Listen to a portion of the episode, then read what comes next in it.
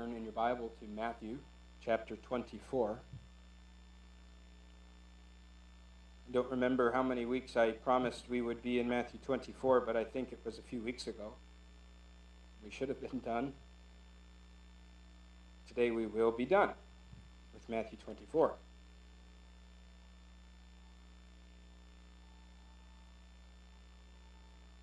I'm going to read the passage for you this morning as we begin to look at this last section in the chapter, which is kind of misleading if we're trying to pay attention to the entire discourse. This is just the middle of it. Uh, and really, this is Jesus' uh, practical uh, explanation of what he had been teaching already, and we'll get into that in just a moment. Let's read the Word of God this, this morning Matthew 24, verse 45. Who then is the faithful and wise servant whom his master has set over his household to give them their food at the proper time? Blessed is that servant whom his master will find so doing when he comes. Truly I say to you, he will set him over all his possessions. But if that wicked servant says to himself, My master is delayed, and begins to beat his fellow servants and eats and drinks with drunkards, the master of that servant will come on a day when he does not expect him, and at an hour he doesn't know, and will cut him in pieces, put him with the hypocrites. In that place there will be weeping, gnashing of teeth. Father, give us understanding as we look to your word. Speak, O Lord, as we come to you receive the food of your holy word. Ask through Jesus. We are continuing going through Jesus' teaching on his parousia, his final return. Pay attention long enough, you'll pick up a couple of Greek words you can impress your friends uh, or make them think you're one of those people. I don't know which one, which, uh, which it'll end up being. We're talking about the parousia. We're talking about the return of Christ, that day that we continue to anticipate. Jesus previously explain, began to explain what his final return will be like by saying things such as, You don't know when it will be, you won't expect it, but you must be ready for it. We began to look at that and consider that uh, irony last week. How can you be ready for something you don't expect? How can you be prepared for a thing you don't know when it's, co- when it's coming?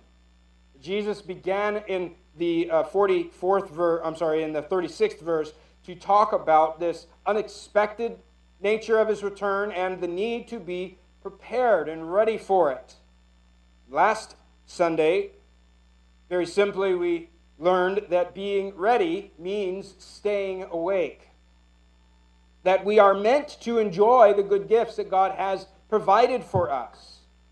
But we are to live in the present with an eye to the future, to the last day. It's not that we're blinded by just today, but we're thinking and enjoying and living in today so that the future may be, uh, we may be ready for it when, it when it happens. We're not meant to just sit by and wait. We're building on that theme this morning with the second explanation of what being ready means. This morning, being ready means being faithful, staying faithful. And we begin to see this aspect of the delay introduced from here on, on into several of the other uh, explanations here. Jesus explains this second aspect of his uh, of what it means to be prepared by giving us this parable of two kinds of servants or slaves.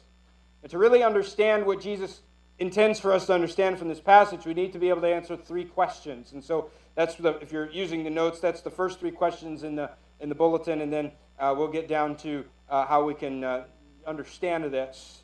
Three questions that we need to understand are: What is a servant? Uh, the word servant here in, in, in the ESV at least is the word doulos, and it's another Greek word, and we'll try to unpack that uh, briefly. Just, before, just as a kind of a preview to that, uh, it's, sometimes it's, it's used as servant, other times it's the word slave, sometimes it's the word bond slave. There is a difference. I think there is a better word to use, and we'll, I'll try to explain that as we go. But just know that as I, this morning at least, as I'm using the word servant or slave, I, am using them interchangeably uh, to try to grasp the meaning of the word doulos. Second question we need to understand is what is a faithful servant? What is a servant in the first place? Then, what is a faithful servant? We'll see that in verses 46 and 47. And then, interestingly enough, the bulk of the passage deals with the third question what is a wicked servant? It's interesting that Jesus would spend more time describing the actions and the thoughts of a wicked servant than he does what a faithful servant looks like. But we'll try to answer those three questions. And in doing so, hopefully see that a prepared slave is a faithful slave. A ready servant is an obedient servant. In other words, to be ready for Jesus' return means that we are being faithful servants who obey the commands of Christ and serve each other. We are not meant, as was explained in the previous passage and will be done so again, we are not meant to sit and wait for the return of Christ. We're not just sitting by the window waiting for Jesus to come. We're not standing at the door with our bags packed, sitting ready to go. When's Jesus going to come? Rather, we're supposed to be busy. Busy with what? Our passage answers that question. I found it helpful this morning, uh, this, this week. Uh, Richard France uh, has been very helpful uh, in his commentary, and he made this comment about this passage before us. Concerning the waiting for Christ, he says, It's impossible to live life on constant alert. So, verses 45 to 51 explain in a parable what being ready means. He says, When the master leaves a servant in charge during his absence, he doesn't expect to find him waiting at the door when he returns, but rather getting on with the job entrusted to him. And that's what we need to see in our own lives. So I want, as we go through this, I want you to consider this phrase. It's in your bulletin at the bottom there. And I would encourage you to do a couple of things with this phrase. First of all, think on it, meditate on it, and try to answer it as, uh, as it applies to, uh, to, to maybe one aspect of your life. I think that this phrase applies to all of us, but I think we can see it maybe happening in different ways. And here's the question, or here's the phrase Don't live today as if Jesus is coming tomorrow. Rather, live as if he never left. I'll try to explain what I mean by that, but I want you to keep that in the back of your mind, and uh, we will uh, try to answer that and, and try to see in ways to apply. And even tonight, those of you tonight, uh, we'll, we'll, we'll discuss that a little bit further. But if you're not here tonight or whatever, Bible study or talking with your family on the way home, well, think through that. What does that mean? Don't live today as if Jesus is coming tomorrow. That sounds like we should be doing that. But it's better to live as if Jesus never left at all. Let's try to answer these three questions uh, before we run out of time. First of all, what is a servant? Right? I said the word servant is uh, in, in here is the Greek word doulos, and it means servant uh, the ESV has a, a, little footnote that uh, throughout, anytime the word servant is used, it'll say, or bond servant. I think other translations use the word slave, which I actually think is a better translation. Uh, in, it helps us to think rightly about what it means to be a doulos. Today, when we think about servants, uh, some of you are thinking about Downton Abbey. You're thinking about all the maids and the butlers and running around, and, and some of you have no idea what I'm talking about. That's because you watch better shows but the rest of you uh, know what I'm talking about. Uh, the, the idea of uh, those who have made some kind of an agreement with another person to be hired to do acts of service, to do whatever it is that they may be. In Roman times, a doulos was a slave for the most part, considered the personal property of the master. He belonged to the master for life. So there are a lot of similarities to uh, what we understood slavery to be in uh, antebellum South, uh, but uh, I think there may be a couple of differences uh, in Roman times as it was today. But I do think that that captures a better meaning of the word, the word slave. some commentators suggest the reason we don't use slave so much is because we're embarrassed, rightly so, by the history of our country. But as a doulos, as a slave, you do not belong to yourself. You belong to someone else. That means then that you are supposed to do the master's wishes. Whatever he wants, whatever she wants, you do. Doesn't matter what you want. Doesn't matter what you think. You do what you're told. 1 Corinthians 6, we read a little bit of this morning. But verse 19 reminds us that you are not your own, for you were bought with a price. So glorify God. You were bought by God. You don't belong to yourself anymore. You never did. You belonged to sin before that. But you don't belong to yourself. So you are a slave. You are a servant to God. Romans 14, Paul says that none of us lives to himself, none of us dies to himself. For if we live, we live to the Lord. If we die, we die to the Lord. So then, whether we live or whether we die, we are the Lord's. We belong to God. That, that, is, that is the scripture in our catechism that we use to remember what is your only hope in life and death. I'm not my own. I belong to God. Whether we live, or whether we die, we are the Lord's because He bought us. He redeemed us. We belong to another. So, a servant, a slave, is one who is under the authority of another person, and it is his purpose simply to fulfill his master's will.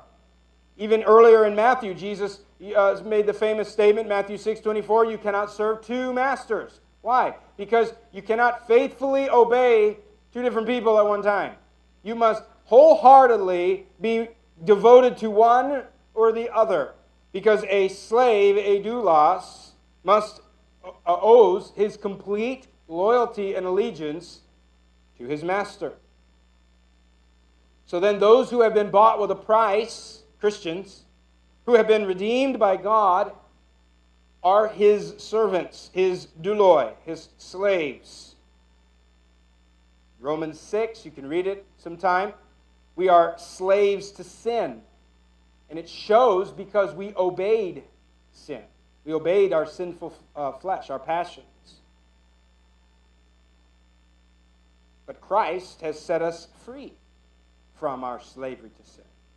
Not free to do what we want, but free to serve Him. And Romans 6 tells us that we have been made slaves to righteousness. Verse 22 of Romans 6, it says that we have been set free from sin and have become slaves of God. And as God's slave, as Christ's douloi, we are supposed to obey him. Okay? That's what a servant is. So then let's ask the second question. The second two questions, last two questions are a little bit faster. What is a faithful servant? We understand what a faithful servant, we'll understand what a wicked servant is, and vice versa. In the story, in verse number 45, the master has left his servant in charge. Charge not of everything, but in, of a lot of things. Specifically over the household. This is this word household is not everybody in the house, but the other slaves in the house. Typical. And that's why we read the, the Joseph story in Genesis 39, because Joseph portrays what Jesus is, is uh, explaining here. He's been set over his household and given particular duties. His job is to give them their food at the proper time. He's to dispense the food. He's making sure that every other servant is cared for, is, is, is, is taken care of. And it the servant is blessed, he says, if the master returns and finds him so doing. That's an important little phrase there. In other words, if he returns and finds the faithful servant obeying, he'll be blessed. Not only is he blessed, he is rewarded. Because he goes on there to say in verse 46 that uh, he will set him over all his possessions. So all his possessions is a step up from all of the household slaves. He is obedient. He is blessed. He is rewarded. That's a faithful servant. What's a wicked servant? A wicked servant is the one who, whether or not he thinks he has a lot of time or a little time, believes that the master has been delayed and therefore he's free to do as he pleases. The, the, the, the obedient servant had a delayed master. But the difference wasn't in the expectation of when his master was coming home. The difference was in how they responded to that. The slave's responsibility was, was the same as, as, as before. And yet, what does he do? He doesn't obey the master and care for his fellow servants, he beats them. He doesn't feed them, he eats and drinks with drunkards, it says in verse 49. And when the master returns, it catches him unprepared. The faithful servant didn't know when the master was coming, but he was prepared because he was being faithful. But this man was not being faithful, was not being obedient, and so when the master came, it caught him off guard. And it caught him in his rebellion. And as a result, he is not rewarded, he is punished. He is cut in two, literally cut in two pieces. He's, he's hacked in pieces and put in a place with hypocrites. We'll talk about this a little bit more tonight, I think, but uh, if you were to do a study on the word hypocrite, every time in the Gospels, Jesus is the one who uses the word, and he usually uses it for uh, one particular group of people. They're not good people. And they go to a place where there is weeping and gnashing of teeth. That is how Jesus describes hell. This is the result of being an unfaithful, wicked servant. What is a faithful servant? One who's obedient. What is a faith? What is a wicked servant? One who doesn't care, who does what he wants. So then, look back at verse number 45 as we consider the question that Jesus asked. Who then is the faithful and wise servant? Who is it? And we should ask ourselves which one we desire to be. In short, the faithful, wise servant is the prepared servant. He is the one who does not know when his master is going to return, but he is obedient nonetheless. He is obedient and receives reward and praise, not disobedient, receiving judgment and hell. France's helpful again here. He wrote Neither of the two servants portrayed has an advanced knowledge of the master's return. The difference is in the way he finds them behaving. He says, Our readiness for the coming of Jesus is not in excited speculation, but faithful stewardship. So, with that theme of stewardship, I want to consider three aspects of what it means to be faithful and prepared. Okay? First of all, good stewardship means good handling of the master's absence. Good handling of the master's absence. In both situations, the master was delayed in coming. The difference was in how they responded to that delay. Another way to look at it is how the servant manages the time. He had been given a certain amount of time, it was an unknown amount of time to be in charge without the master being present. The wicked servant's attitude was that it only mattered that the master saw him being obedient, which is why when the master was gone, he did as he pleased. If the wicked servant had been rebellious in the master's presence, he wouldn't have been alive to be able to do what he did in the master's absence, and certainly wouldn't have been left in charge. If the master wasn't around, the wicked servant didn't care what the master wanted. He did what he wanted. In the master's absence, he wasn't care. Uh, he didn't care what, what the master had left him to do. He only cared to be thought obedient, not that he was truly obedient. Hang on to that one, and let's add that to some other things.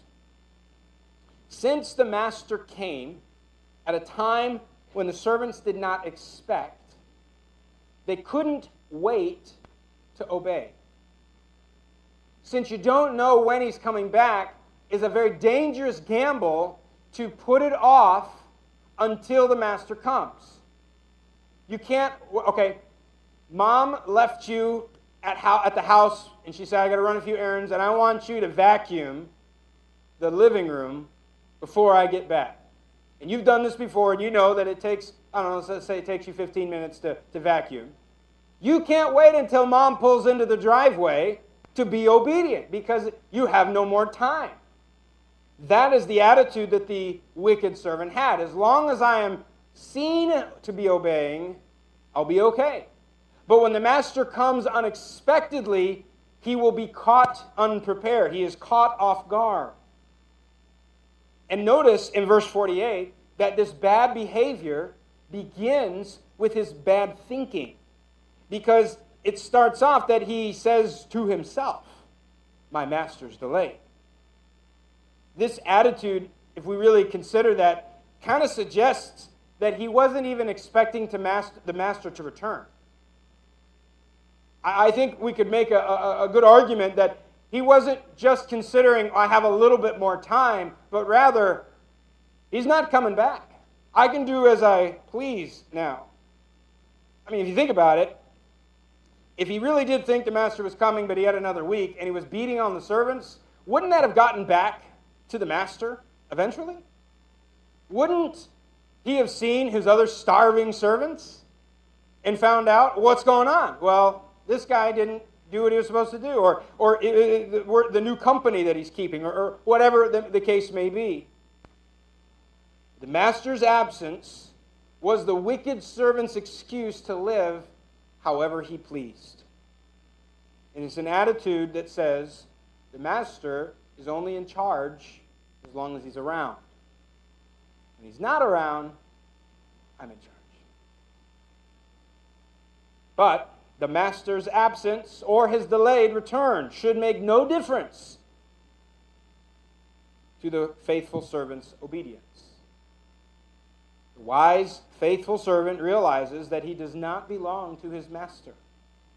Therefore, his time is not his. Nothing is his. It's all the Lord's, it's all the master's. And whether the master is across the sea or just across the room, he will be found so doing. So let's just ask the question for ourselves Do you work harder when the boss is around than when you're by yourself? We know a lot of people do. But as a Christian, what about you? Does it make a difference when the boss is in the room, or when the teacher is in the room, or kids, when your parents are in the room? As Christians, we need to remember that our master is always watching. He always knows. It's not as if because he's not physically present, he doesn't see and know. We, as Christians, should do our work at the same level, whether or not the boss is around. Listen to what Paul says in Colossians 3.22. Bondservants, obey in everything. And bondservants, that's that, that's that word slave, douloi. Obey in everything those who are your earthly masters, not by way of eye service as people pleasers, but with sincerity of heart, fearing the Lord. Whatever you do, work heartily as for the Lord, not for men, knowing that from the Lord you will receive the inheritance as your reward. You are serving the Lord Christ. You might have a human master, but you are serving the Lord Christ. You might get a paycheck that says State of New York or Cummins or GE or Erie Insurance or wherever you work, but you have a master who does not work for GE. You work for the Lord. You might be retired and therefore not receive a, a paycheck for work, but you have a master, even the Lord. Serve then your masters on earth with the attitude that you are serving your God. Children, this is what it means in Ephesians to obey your parents in the Lord, for this is right. Don't just obey because mom and dad are watching. Don't just obey because mom and dad are going to punish if you don't, or reward if you do. Obey because God wants you to. Because God has instructed you to do these things and obey these people and, and, and fulfill these obligations in the Lord. Doing what is right simply because it is what our Master desires. Don't let the Lord's delay make you think you can live however you please. Be a faithful servant. And in doing so, handle the Master's absence wisely. Don't live as if Jesus is coming tomorrow. Live as if he'd never left. Number two, good stewardship is proper treatment of the master's servants. Instead of caring for his colleagues, the other household servants, the other household slaves, this wicked servant beat them.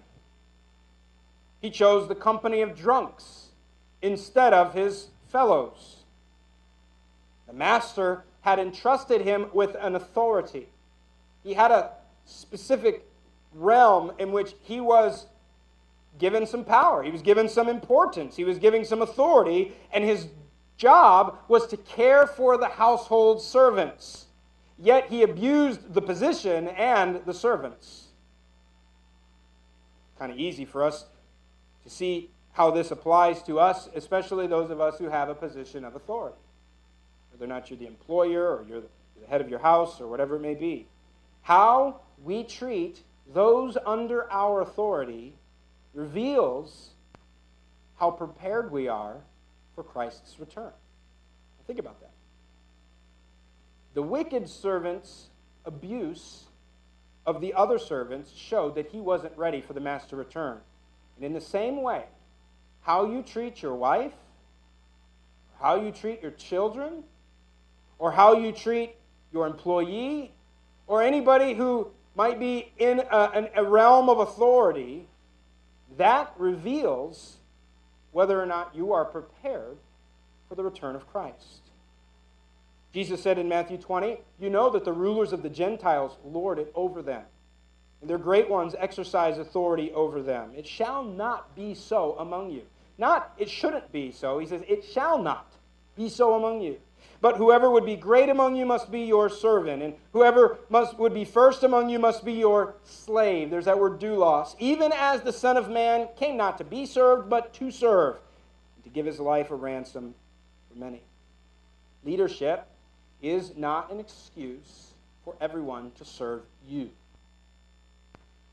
It's the wrong attitude to have these people exist to serve me and to do my bidding.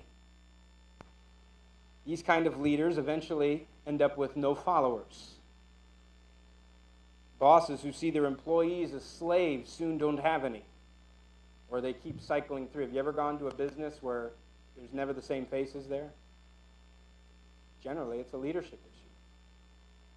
Husbands who abuse their position in the home may soon find themselves in divorce court.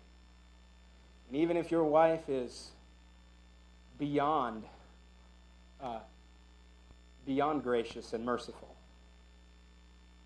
Her real master in heaven sees what you're doing. He's your master too. And he sees what you're doing. And it shows that you're not really prepared for his coming. To abuse a leadership position makes one more like the wicked slave than the faithful just to refresh your memory, go back and look at the outcomes of both. This speaks to me, I think, more, even more practically because we're dealing with people who have been given an authority over other servants. Church leaders, as the servants of Christ, have been entrusted and charged with the spiritual care and feeding of Christ's church. Pastors, deacons, I think this applies as well must faithfully give them the food at the proper time. Or, as Peter writes, to shepherd the flock of God that is among you, exercising oversight, not under compulsion, but willingly, as God would have you. It's interesting, the New Testament connects Christianity, your Christian faith, to your relationships with the rest of the church. I mean, you can jot these references down and look at them, and I only picked three or four uh, just kind of prove, prove that this is true. Christ, our Christian faith is connected to your relationships with other Christians. It's not me and Jesus only. You're involved too. Matthew 25, 40, we'll get to this as we finish the, the rest of the, the Olivet Discourse. Jesus said in Matthew 25, 40, As you did it to the least of these my brothers, you did it to me. In 1 John 1, 5, John says, If we walk in the light as he, the Father, is in the light, we have fellowship with one another. 1 Corinthians 8:12 Paul says that when we sin against a brother, we're actually sinning against Christ. Ephesians 2 and 1 Timothy 3 teach us that the church is called the household of God. Some of us have been entrusted specific responsibilities within that household. We ought to treat them wisely. A prepared servant is a faithful servant. Faithful servant is one who stewards his responsibility and exercises good treatment of his master's servants. Let me just ask as we quickly move from this one how would you describe your relationships within the church? I know it's difficult to get along all the time. Are we abusing any positions of power, authority, maybe even just assumed? Are we mistreating? Are we withholding that which we should be giving? He said it is in service to others that we prepare for the parousia. And the last one faithful stewardship means properly handling the master's resources. wicked servant, again, was supposed to care for the other servants with master's food and drink. That's what it says there. That's the main thing he was given to do, was to give them their food at the proper time. What did he do? Well, instead, he ate and drank with drunkards. He used the master's resources for himself instead of for the people it was intended for. It means that he wasn't given the pantry keys so that he could gorge himself on the master's food and wine. He was supposed to make sure that everybody had enough. Doesn't mean he wasn't allowed to eat. It just means that he was supposed to be looking beyond himself to someone else, to everyone else. So then, how we manage the master's resources also reveals how prepared we are for his return. He who serves himself alone is like the wicked servant who failed to recognize that the food and wine was his master's, not his, and was meant for others, not only himself. So let me ask you this question What resources has God entrusted to you? And how are you using them to bless the household? As Christians, we need to learn to identify the resources, the gifts, the talents, the abilities, the blessings that God has entrusted to us, and learn to identify whether or not we're supposed to keep that for ourselves or if we're supposed to be using that to bless others. How has God blessed you? Answer that question and then answer the next question. Are you using it to bless the household, or is it solely for your enjoyment? Is there some way that you were meant to use those particular resources to minister to your neighbors, to the church, to the household of faith? Yeah, and Gail, go down. He used the resources that he has, not within the four walls here this time, but to go to help Ted. And that's what Ted does. He goes all over. This week in our prayer list, we were praying for those who work in the background of our church. They don't do things and get the spotlight, they do things that nobody ever knows about. Sometimes they do stuff that really, truly nobody knows who's doing it until they don't do it one week and we realize, oh, someone's been doing this the whole time. We need those kinds of people, and those people have recognized there's a gift, there's a resource, there's an opportunity. Those of you who have opened your home so that we could meet in, on the afternoons. Not everybody has a home that is set up for that, but some do. And when you open that up and you use that for Bible study or for ladies' gatherings or for Sunday evening gathering, you're using a resource that God has blessed you with, not just for yourself. You get to live there every day. So, you know, there you go. But when you also use it for another purpose, for the household, you're recognizing that it is the master's resources, not yours. Now, we want to reject the idea that this kind of a passage is teaching that it's only for the Christians. Because the truth is, everybody is under Christ's authority. You say, well, I, am not a Christian, I'm not a believer, so he's not my king, not my president, not my. Yeah, he is. Jesus is the king. Jesus is the Lord, and he's not looking for votes. He's not trying to increase his popularity. He's not waiting for you to make him the Lord of your life. He already is. He's waiting for you to catch on to the fact that He already rules and reigns, and you better bow the knee before it's too late. Either bow the knee today and acknowledge Him as Lord and Savior, live in obedience to His commands, and receive great reward and blessing by being prepared for His return, or continue to resist His rule, act in, in rebellion, and, and pretend that there's no king, and therefore you get to live your life as you please. The truth is that the king is going to come. And on that day, every knee will bow and every tongue will confess Jesus is Lord. Some will be rewarded, some will be punished. Living as if Jesus could come back tomorrow could sound good, but here's the problem it can lead to procrastination. I've got more time. Those of us who have PhDs in procrastination, you know what I'm talking about. Why study today when you can study tomorrow? Why do that paper for school a week when they told you about it when you can do it the night before? Why wait until, why do your chores while mom is gone when you can wait until she's yelling at you while you're doing them? Whatever the case may be. That is the mentality that we can have when we live as if Jesus is coming tomorrow.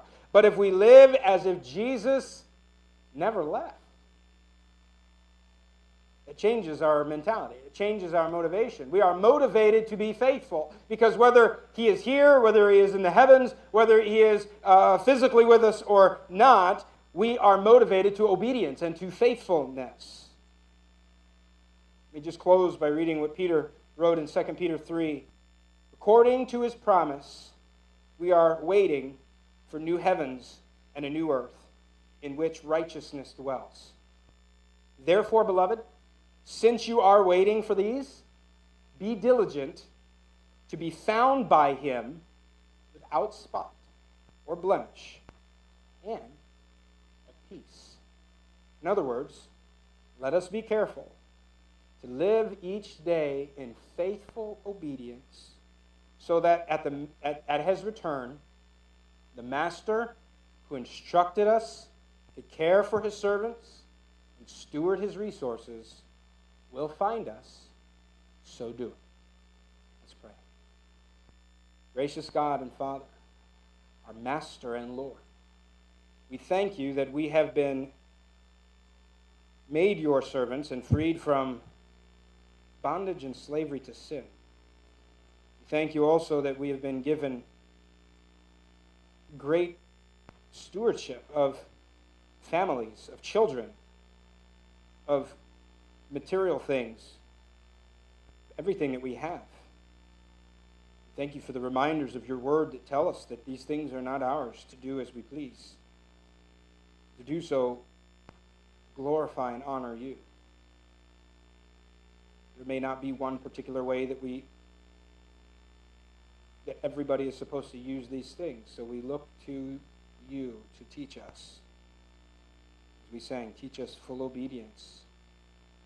Teach us how to be good stewards. Teach us how to be faithful servants.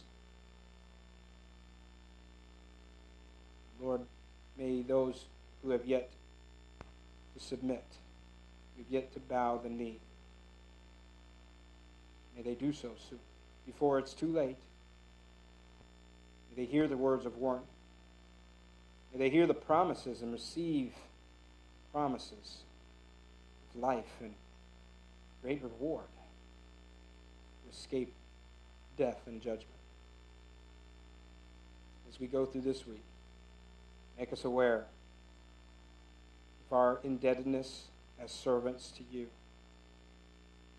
our responsibility to you as servants and slaves, the great freedom that we have in Christ. And of our obligation to serve one another with the things you've given to us. In doing so, we bring great glory to your name. It's through Jesus that we pray this.